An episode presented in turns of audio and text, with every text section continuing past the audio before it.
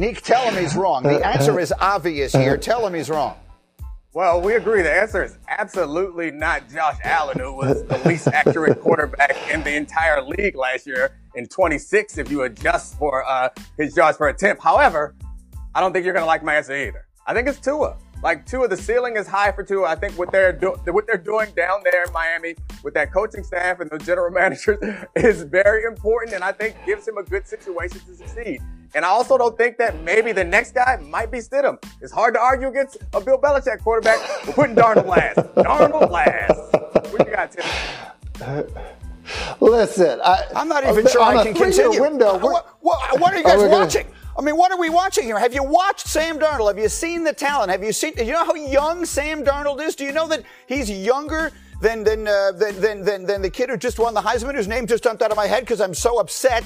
And it was the first pick in the draft, Joe Burrow. Sam Darnold is twenty-two years old. He's had mono since he came into the N F L. He's had two coaches and two systems and no talent around him. He's got a rocket for an arm. Sam Darnold is the obvious answer to this question.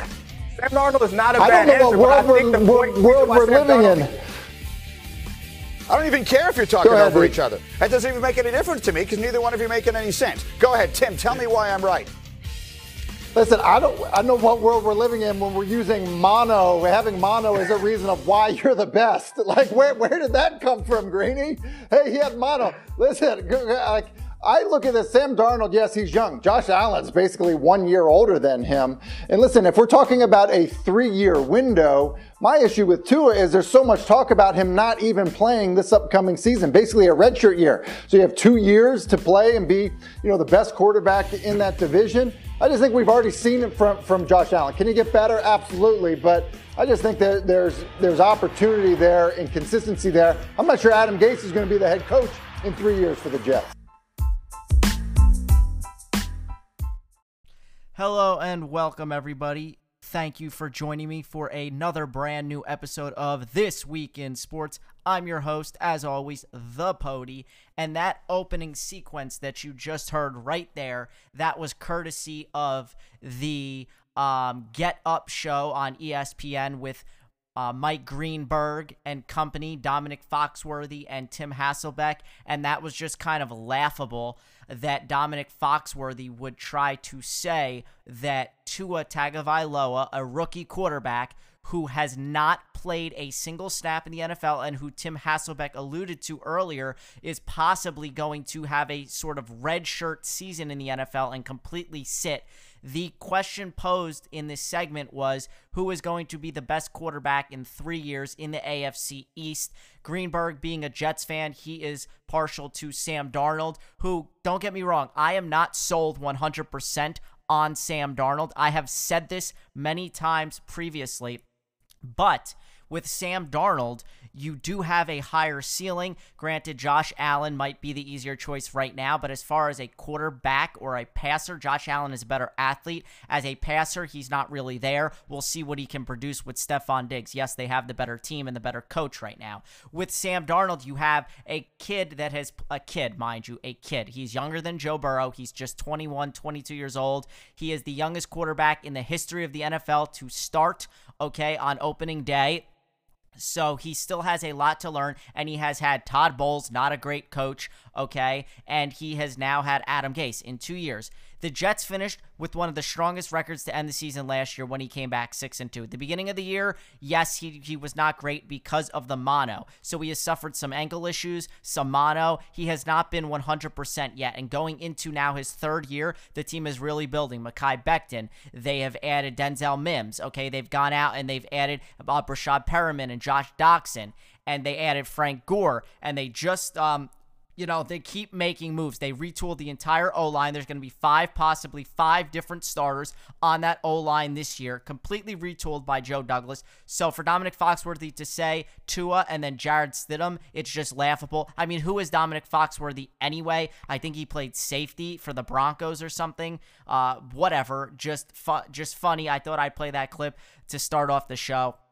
But we do have a lot to get into, actually, and it's funny because each week that passes, it seems like we're learning more and more about sports. NASCAR, I'm not a huge fan of it, but NASCAR is making moves. They are doing a smart thing. They are pumping out races like almost every single day. I think it started Sunday. Then we had races on uh, Tuesday uh, or Wednesday and Thursday. I mean, they're just really pumping out these these um. these races, and, and hey, it's it's something to watch on, for sports, and, and it's been fun. So without further ado, we can jump right in, and uh, we will talk real quick about The Last Dance. So now that it's over, because unfortunately it is over, Sunday we saw parts nine and ten air on E S P N, so the documentary is now officially over. For those of you like myself who were maybe born at the latter stages of Michael's career or who never even saw his career um, play out in real time and only have highlights to look back on, are you now convinced watching The Last Dance that can we put this notion to bed or this debate that Michael Jordan is the greatest of all time? I don't want to hear comparisons to LeBron James, to Kobe Bryant, to anybody else. There was nobody like M J. He is a god amongst men. He is the greatest of all time. He won. He went to uh, he went to six N B A finals in eight years. He went to six N B A finals and he won all six of them. Nobody else can say that, okay? Not even Tom Brady, the GOAT in the N F L, went to that many championships without losing. No, Tom Brady lost three times, to the Giants twice and to the Eagles. So yes, he went there more times, and yes, he's a GOAT, but he has a uh, couple losses in the Super Bowl, whereas Michael Jordan can be the only one to say he went to the finals and every single time he closed it out and he won it. Six titles in eight eight years, okay? Not only that, with the playoff game on the line, Jordan shot fifty percent from the field. fifty. five zero, okay? That is a staggering number, okay? Meanwhile, guys like LeBron James, who a lot of you are, are quick to put up there as your top two of all time, LeBron James shoots it at thirty-seven percent, and he's a guy who I always say is not clutch in crunch time. He always tries to pass, or he misses that big shot or misses that big free throw. And uh, Kobe Bean Bryant, on the other hand, shot it at just twenty-five percent. Probably took a lot more shots, so that'll affect, you know, his percentage. But Jordan was also responsible for five go-ahead buckets in the final ten seconds of series-clinching games. Just unreal. It's nobody like him. Kobe and LeBron done that just once combined. Okay, Jordan averaged thirty-four point two points per game in series clinchers. That is the best in N B A history. His nine career game-winning buzzer beaters is the most of all time.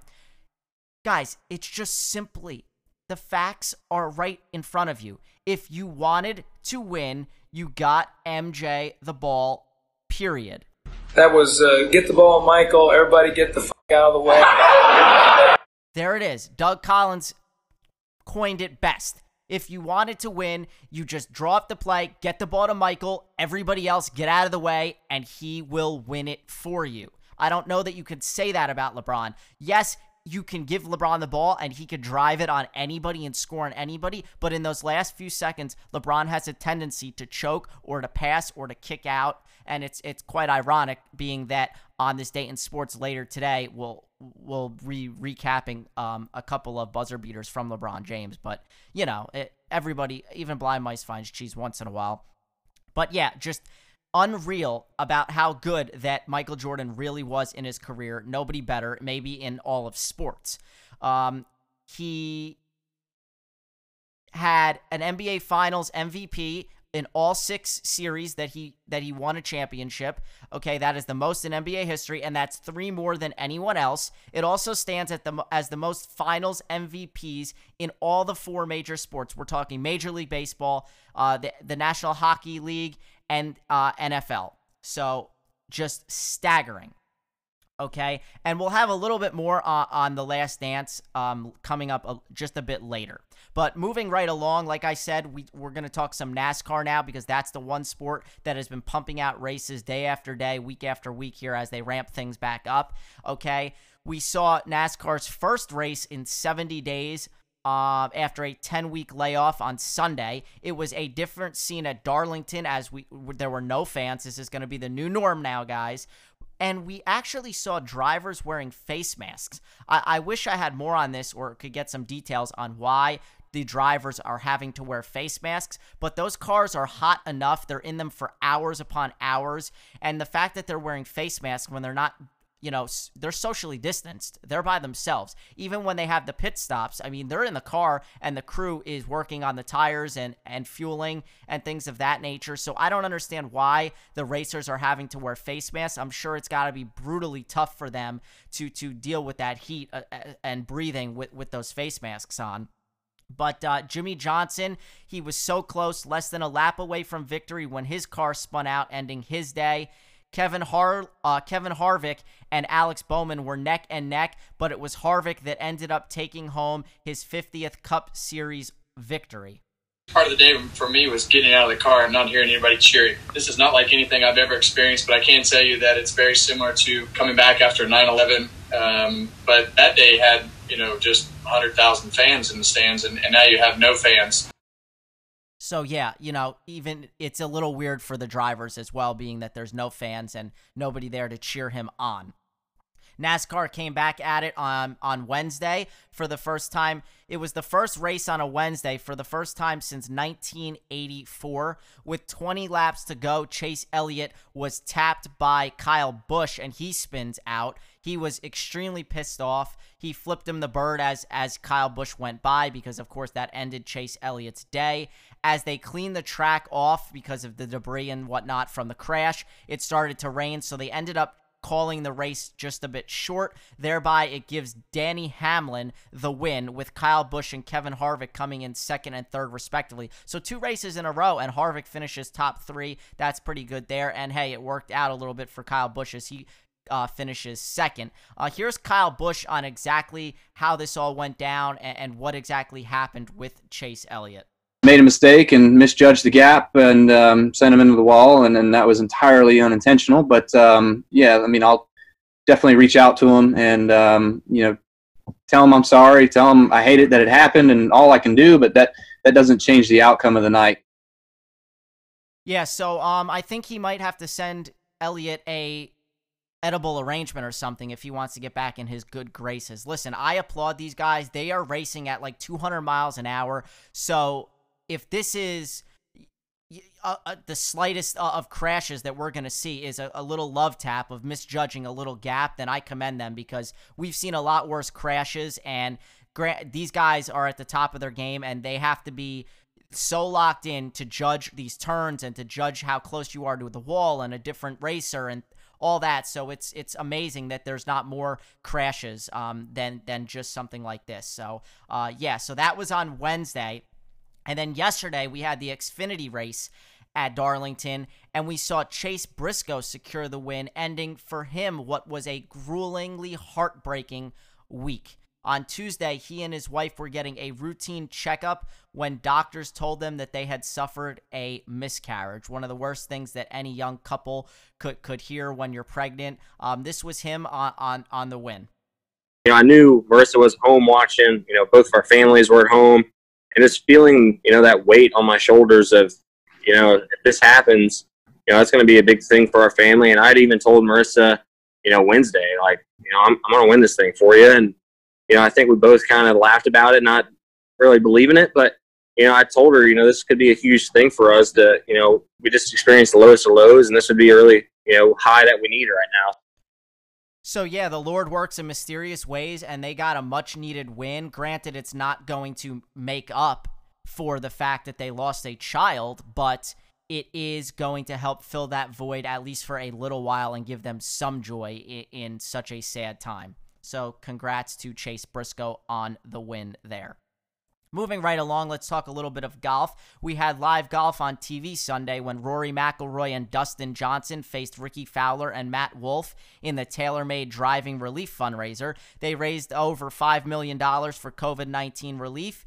In the end, it was McIlroy and D J who won, bringing in one point eight five million dollars for the American Nurses Foundation. Here's what Ricky Fowler had to say on the event. It's just fun being out here, um, being able to play golf, play with some of our, you know, close friends for a really good cause, or multiple causes, uh, but all kind of central around COVID relief. It's all bonus just being able to play golf. Uh, good heated battle. We had some fun, enjoyed the competition, but it's we're out here because of something a lot bigger than golf.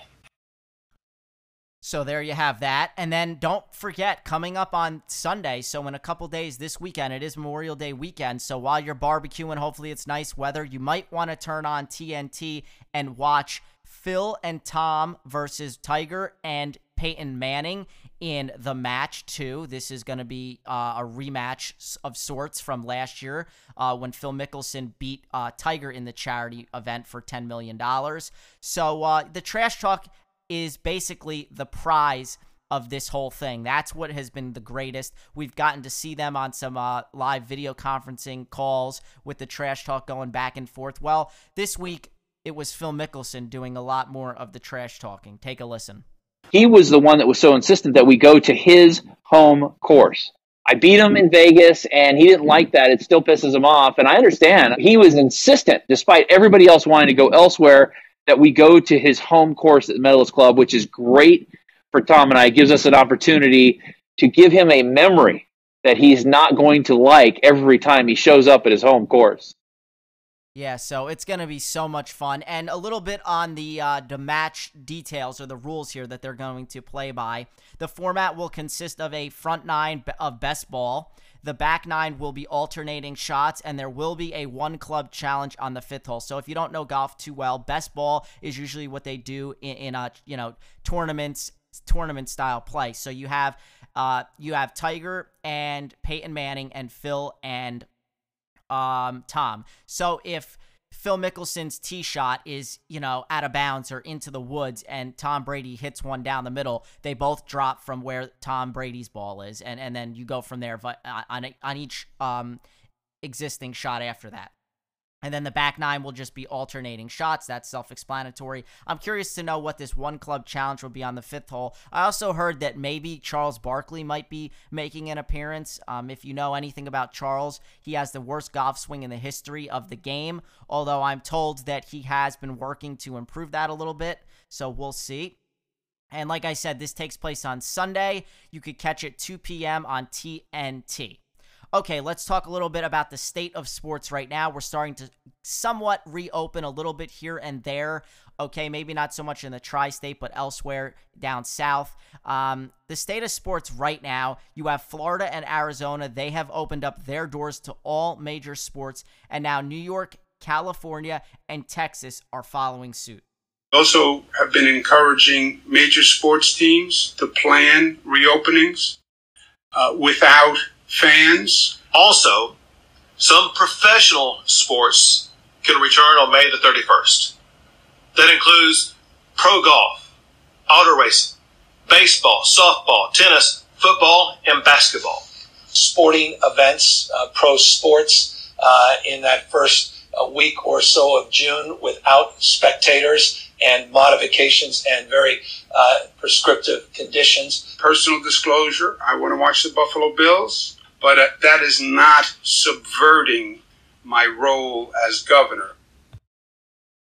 So there you have that. That was the three governors explaining the reopening and, and the state of sports, and Cuomo teasing that, you know, he's a Bills fan, which um, I don't know how I feel about that, being a Jets fan. But, uh, yeah.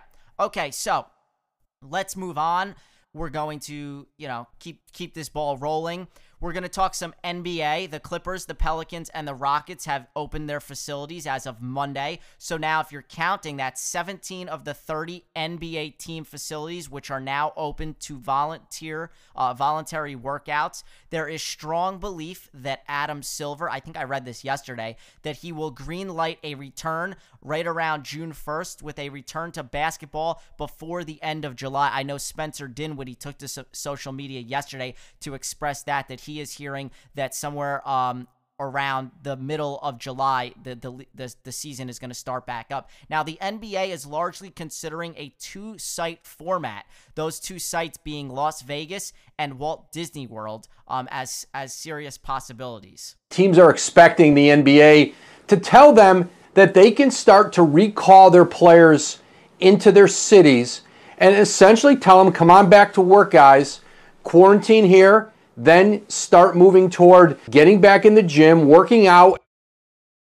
So there you have that. That age that was Adrian Wojnarowski explaining the state of things.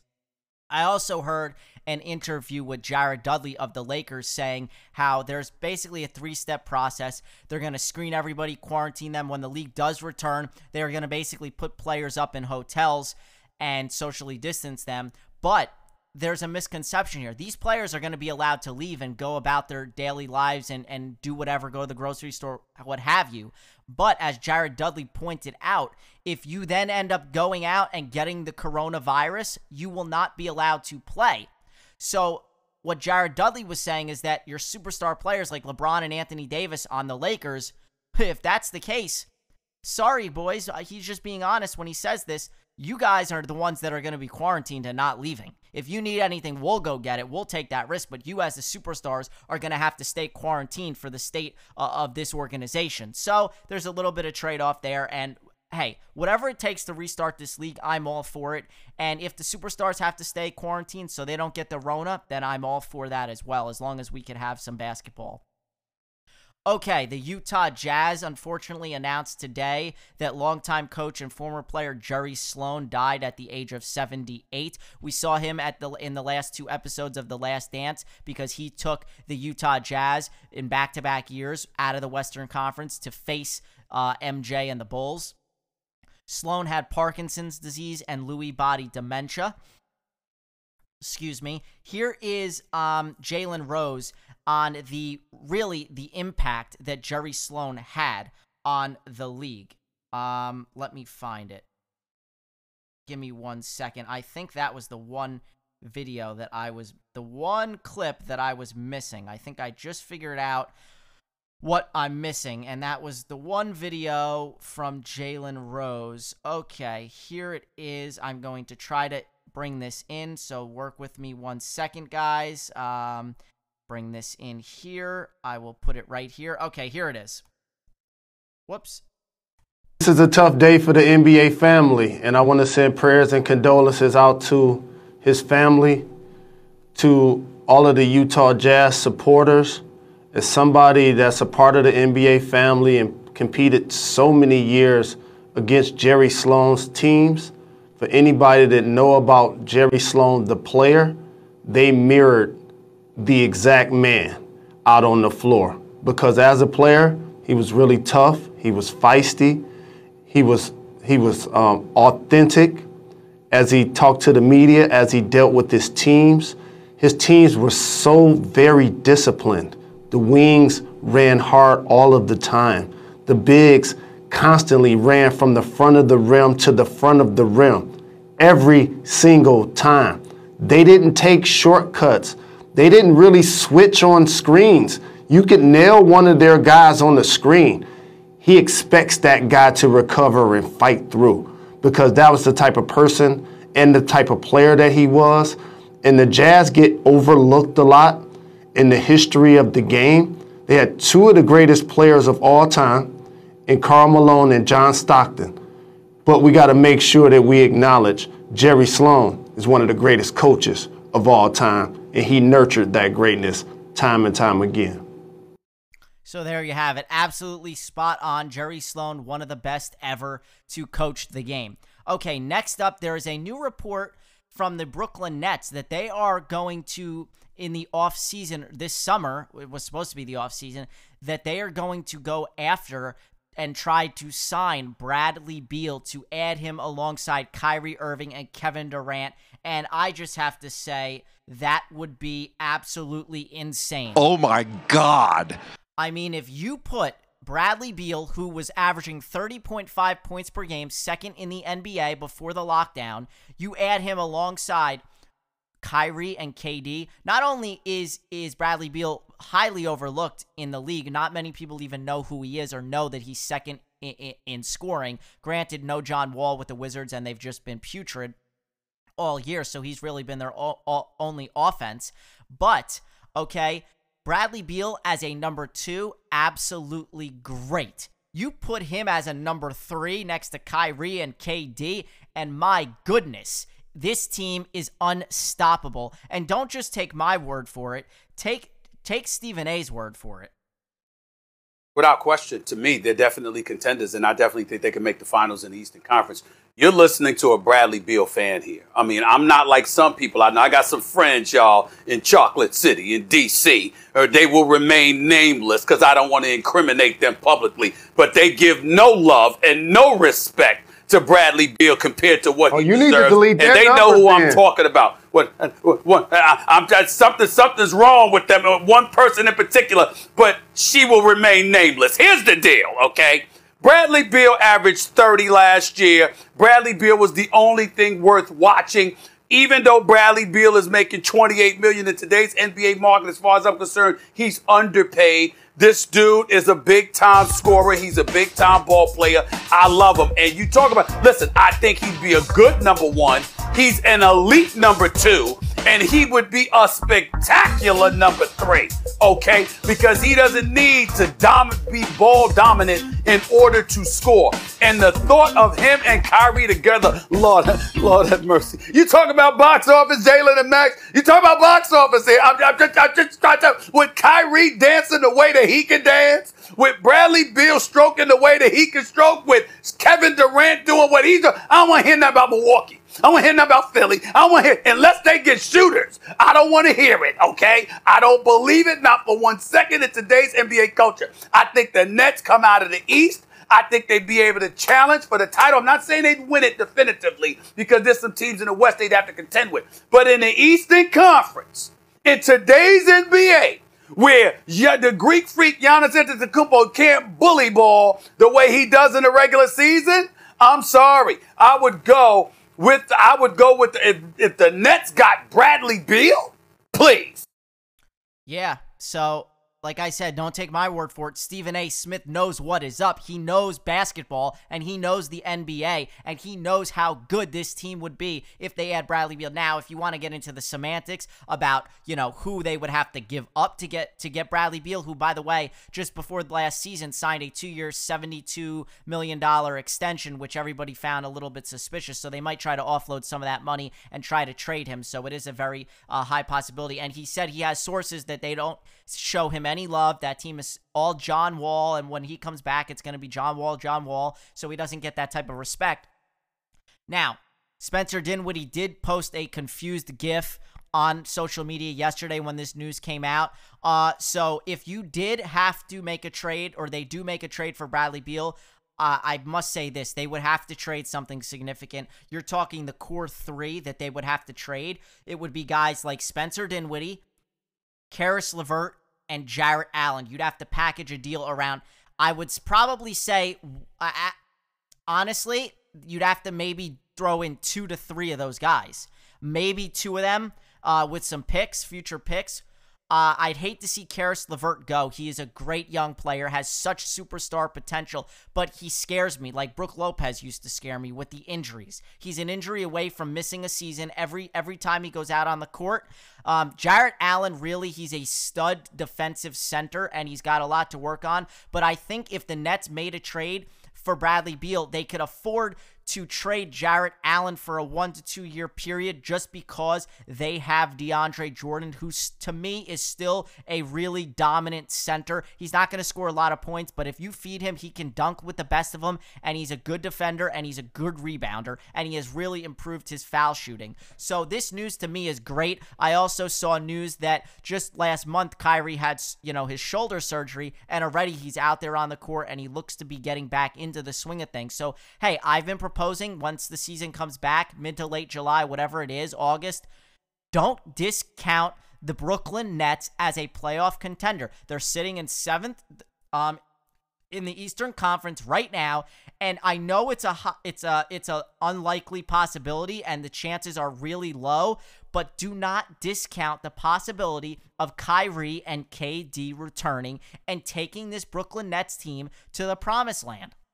This year, it was never about this year anyway with K D sitting out, but I'm telling you, this pandemic has changed things, and if they shorten the season and bring the uh, the playoff series down to about best of three, oh my God, that's a game changer. That makes it that much more attainable for a team like the Brooklyn Nets, for a guy like Kevin Durant, who, I'm going to say it again, was primed to return and play in the Olympics. It's no secret he was going to return in July to play in the Olympics. So why is it out of the question that he won't return to the Nets and play in the postseason? Maybe they don't want to risk it. Maybe they wait, they hold off if they figure Kyrie's not going to come back. There's really not much we could do. But trust me, if this thing falls into place and those two come back and we have shortened series because they haven't played together really, with the shortened series, three-game series, five-game series, they have a good a chance, as good a chance as anyone coming out of the East. Okay, that was my Brooklyn Nets rant for the day. Well, let's move and swing things on over to uh, a different game, and that's the N F L. There's uh, some interesting proposals set forth this week that sort of um, had my blood boiling like never before. We all know that the N F L has in place the Rooney Rule because we have a minority coaching and uh, uh, upper management uh, you know, issue with G Ms. Right, I get all that. The Rooney Rule is in place so that teams are forced to interview one minority coaching candidate, which to me, I think, okay, there's a lot of minority coordinators out there, right? And they deserve head coaching jobs, no doubt. But the fact that you're going to force a team to interview someone like that, a lot of times it's exploited. They just bring a guy in just to be just to check off a box and say, all right, we interviewed him, but we have no desire to hire him. Granted, that is, uh, you know, sort of a, a, an issue with this and a loophole in, in this. So they did pr- put, put forth this proposal that, like I said, had me floored. This proposal was a new incentive that was being discussed so that if teams did hire a minority coach, they would get a higher draft pick. I mean, it's absolutely bizarre. So here was the proposal. So if you hire a minority G M, you improve your third round pick by ten spots in the following season. If you hire a minority head coach, you improve your third round pick by six spots. A G M and head coach, you improve third round pick by sixteen spots. You improve your fourth round pick by five spots entering the third season after a G M or head coach hire. Granted, fourth round compensation pick entering the second season after a quarterback coach hire. I mean, what? So now you're telling teams to basically, you're bribing teams. Go hire a minority in a G M or head coaching uh, position, and we are going to improve your third round pick by up to ten picks, ten spots, and oh, it's going to be, if you hire both in one year, we're going to improve it next year by sixteen picks. You're talking, that is staggering. That is absolutely staggering. So that is something that I was against, and I'm so glad they decided to table that discussion because I'm I'm a white man, so don't take my word for it because what do I know about minority coaches and and, and how there's a lack of them and whatnot? Take some Some expert opinions on this. We're talking Hugh Jackson, a former head coach in this league. We're talking Lewis Riddick, a former executive in this league. Let's hear from those guys and see what they have to say. I was surprised, but, um, you know, I get it. You know, I see what the diversity committee is trying to do to create change, and I commend them all for that. I think uh, it's just an attempt. But if we haven't found a solution, then maybe we don't fully and truly understand the problem. Totally correct in what he just said. And now here's what Lewis Riddick had to say. It's a good start right now, and I think Troy Vincent laid that out in the league office. It's a good start that now we are including more people and bringing more people into this process because that can only help. You just hope that eventually it leads to owners actually pulling the trigger and executing on putting these people into positions of power so that they can prove the fact that, look, we are in fact competent and we are in fact worthy of being hired without you having to have some kind of incentive to do so. There's no doubt in my mind that minority uh, men in this league are competent enough to be coaches and, and general managers. Uh, I, I I mean, look at Herm Edwards, what he did with the New York Jets and the Kansas City Chiefs. Tremendous guy, tremendous coach, well-respected, now at Arizona State, his alma mater coaching them. But just awesome guy. A guy like, you know, Todd Bowles. Granted, it didn't work out so much for the Jets, but he's a well-respected guy. He's a former uh, Super Bowl-winning safety in this league with the Redskins. Okay, he's now the defensive coordinator with the Tampa Bay Buccaneers. Might win a Super Bowl this year with Tom Brady there. I mean, the list goes on and on and on with the minority uh, coordinators that are in this league. And they will get they, they do get their opportunities, but a lot of times it, it takes it takes longer, and, and it's a win now league. And if you don't make it in one year or two years, you, you tend to get fired.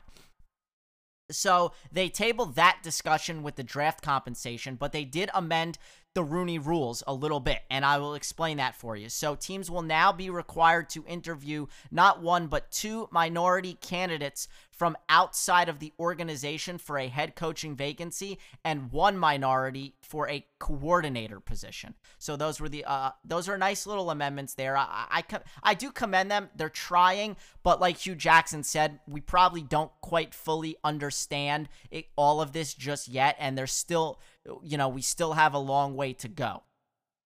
Okay, Tom Brady is wasting no time getting to know his Tampa Bay Bucks teammates as he ran through a two-hour throwing session with them on Tuesday. The workouts have been going on for a couple of weeks. Somehow they've been able to keep them under the radar for the most part. He's had the playbook now for about two months, if you remember back when he walked into the wrong person's house thinking it was his offense coordinator Byron Leftwich's house looking for the playbook. Um, so... Yeah, it's Tom Brady, guys. He has six Super Bowl rings. He is the GOAT. He is a hard worker. I mean, what do you expect? Of course he is going to dive right into this. He just wants to be another one of the guys on the team. He wants to get to know his teammates, and he wants to put in the hard work. This is what the greatest of all time do. They put in the hard work. They take no days off, and they sacrifice, sacrifice, and sacrifice some more. Um, so...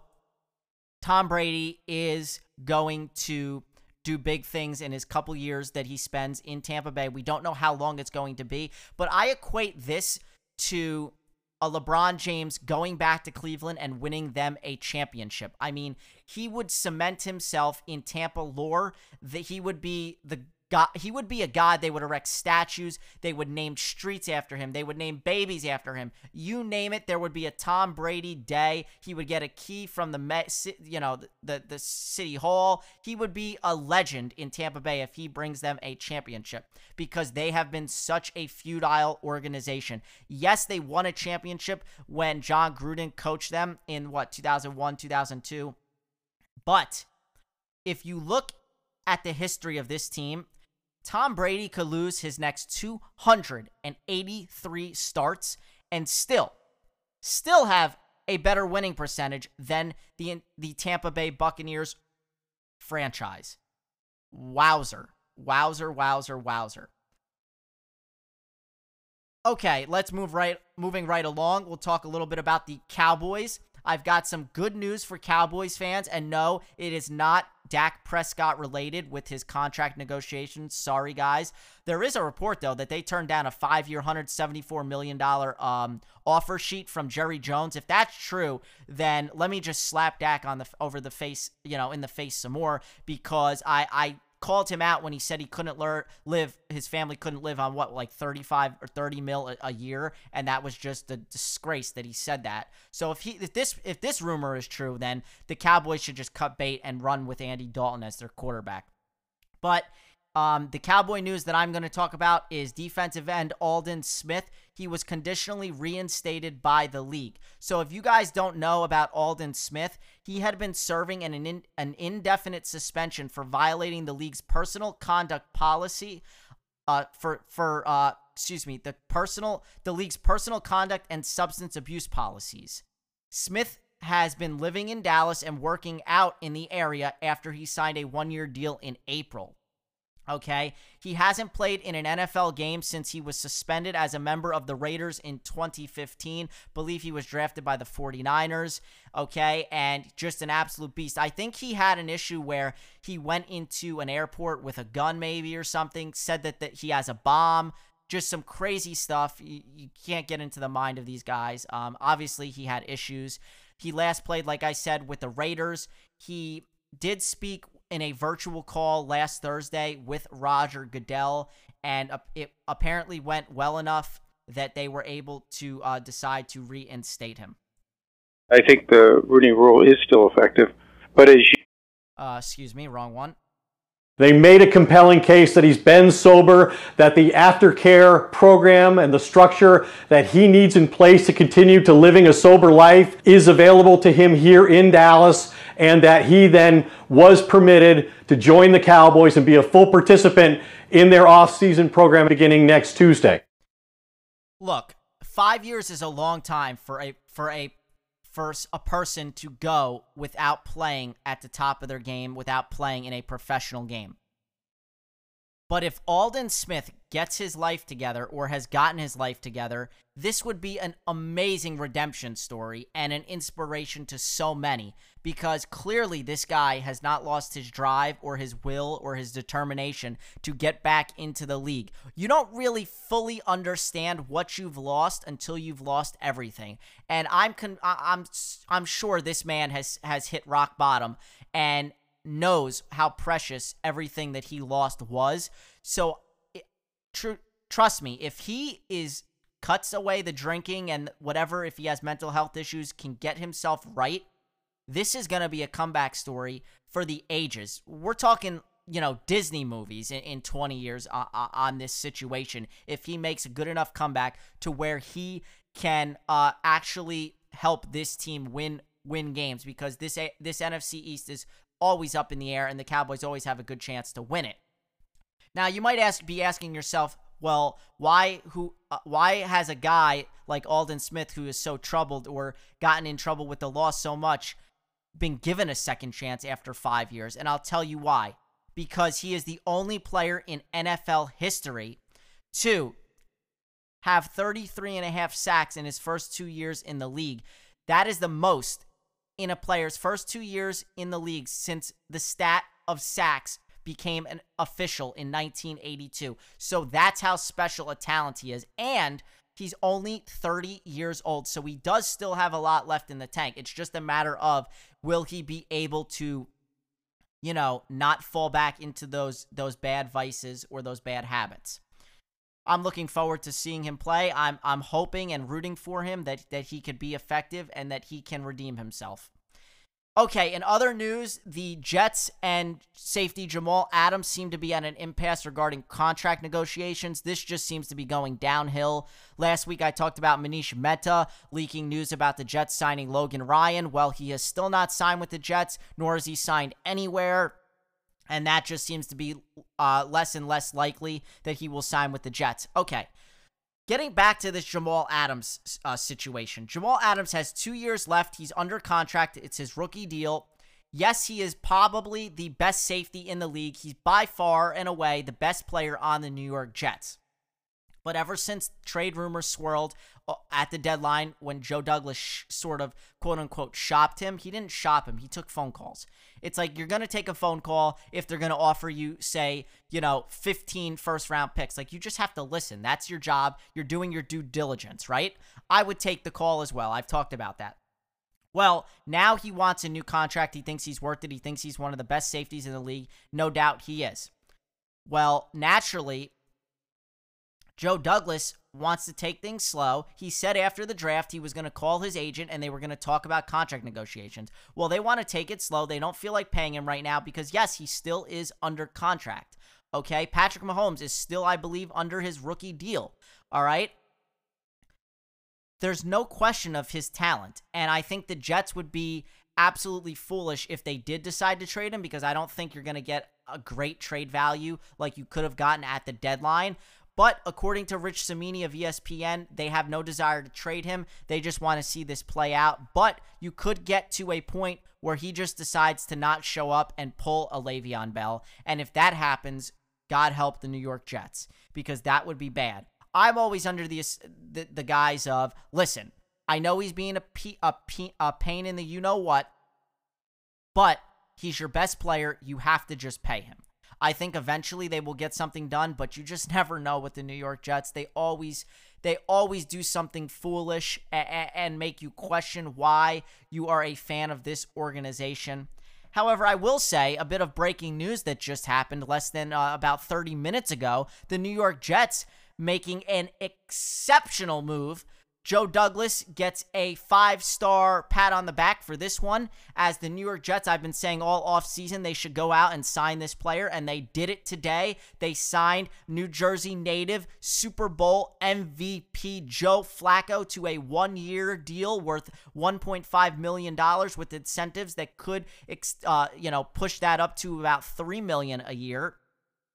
Absolutely ecstatic over this. Joe Flacco is the exact player that the Jets need. He is a winning quarterback. He is a Super Bowl M V P type quarterback, comes from a winning organization, and he is the leader and the the veteran presence that a guy like Sam Darnold needs to learn from. That, you know, he can he can he can Sam Darnold can now learn from the tutelage of a of a great quarterback that won a Super Bowl or has seen multiple years of success in this league. And I'm so ecstatic to see this and to see Joe Flacco help groom a Sam Darnold. I'm really looking forward to this year. So the Jets going out, getting some real key veterans like him and Frank Gore. And it makes sense because Joe Douglas in two thousand eight was a scout for the Baltimore Ravens when they went and selected Joe Flacco in the first round out of Delaware. So it's a great signing for the Jets, and I couldn't be happier. All right, that's it for N F L talk right now. We're going to move things right along and talk quickly about the Belmont Stakes. It has been rescheduled to June twentieth, so just under a month away. There will, of course, be no fans in attendance. The race will also be shortened from its usual mile and a half to a mile and an eighth. It was originally scheduled for June sixth.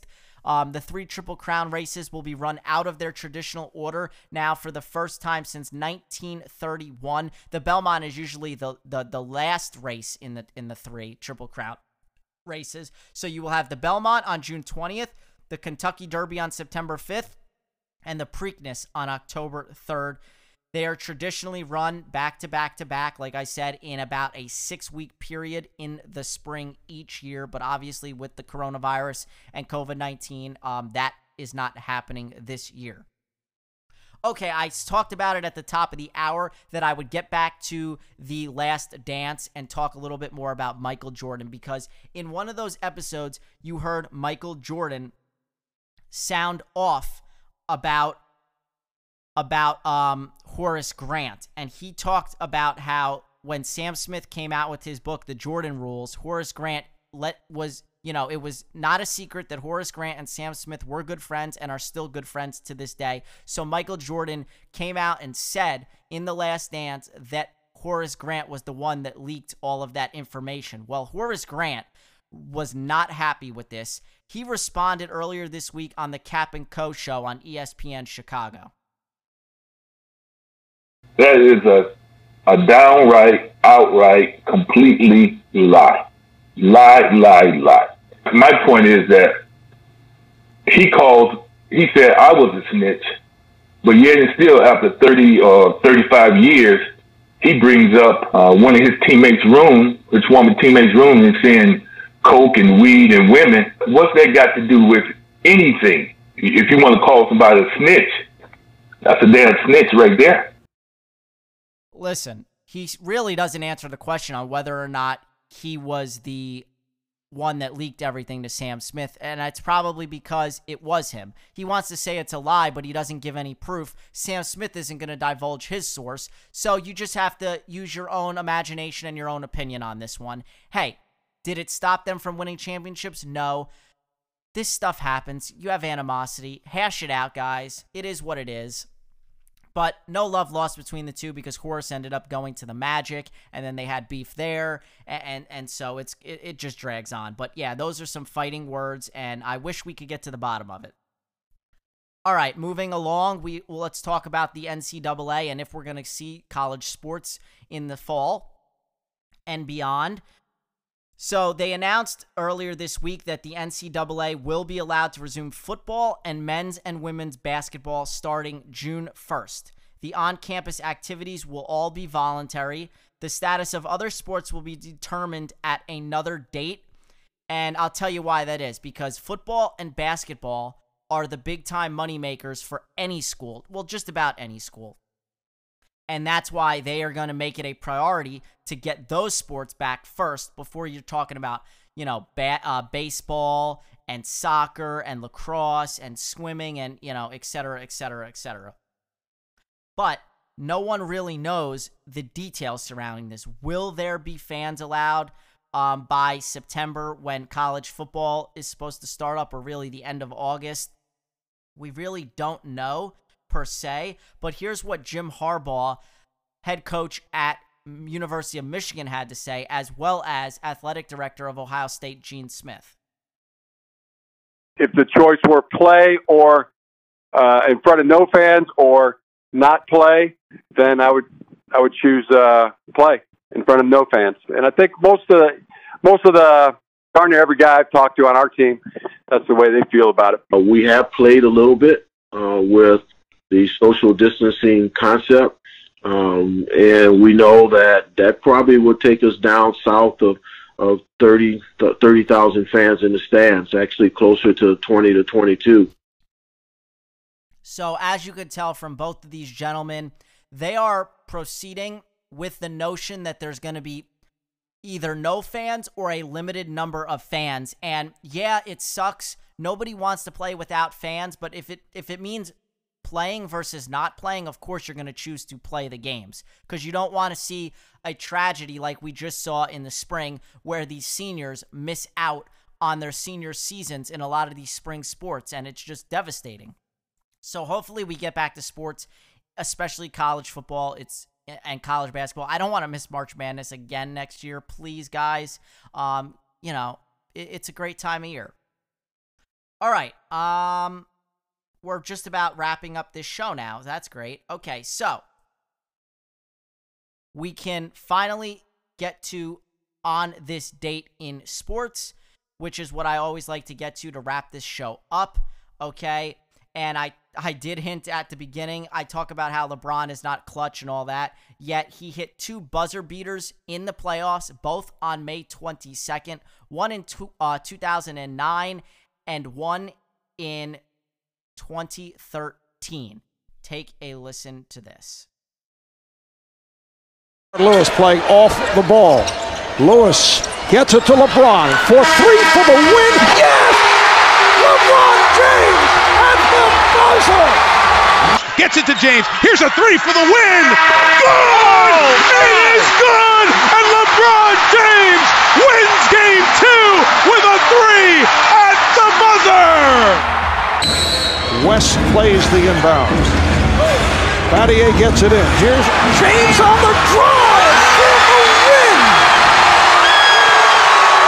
Water off on time. LeBron James taking to the rim, and Miami coming away with a one-point overtime victory. So there you have it. LeBron actually, and that, that last one, it irked me so much watching it. It was on an inbounds. He pushed off a little bit. Um, but let's be real. LeBron is not a great free throw shooter in the, you know, in general, and with pressure on the line, they, he ends up getting an easy layup because Paul George, you know, loses his balance and then he gets past him and he's beat. You have to hammer LeBron James in that situation and force him to make both of those free throws and win the game that way, because chances are he would have missed one of them, okay, and they would have went to overtime, and then who knows what happens. So I that just that just baffled me that he let him make that layup. But again, the Pacers were the Pacers, and no matter what they did, they just couldn't beat LeBron James and those Miami Heat teams. Okay, guys, it is Memorial Day weekend coming up. Hopefully the weather is is decent, and hopefully you can get uh, outside, do some grilling, cook up some ribs, some barbecue, uh, socially distancing, of course, with your families and whatnot, okay? Also, don't forget, this Sunday, there is going to be a two-part thirty for thirty starting at nine p.m. Eastern, about Lance Armstrong. It should be excellent. They're going to capitalize on that Last Dance viewership, I'm sure. They also did announce that a documentary is going to be underway and will debut next year, so uh, following Tom Brady's illustrious career. So, hey, the more of these that they pump up, the better. Also, Peyton's Places has debuted season two on E S P N Plus. You could catch that in all of season one on E S P N Plus. It is four ninety-nine a month, or I think fifty bucks for the year. It's well worth it if you want all the thirty for thirties and everything else that they have to offer. But yeah, I think that's just about going to wrap this up, guys. I hope you enjoyed it. This was episode ninety-six of This Week in Sports. I am the Pody, signing out.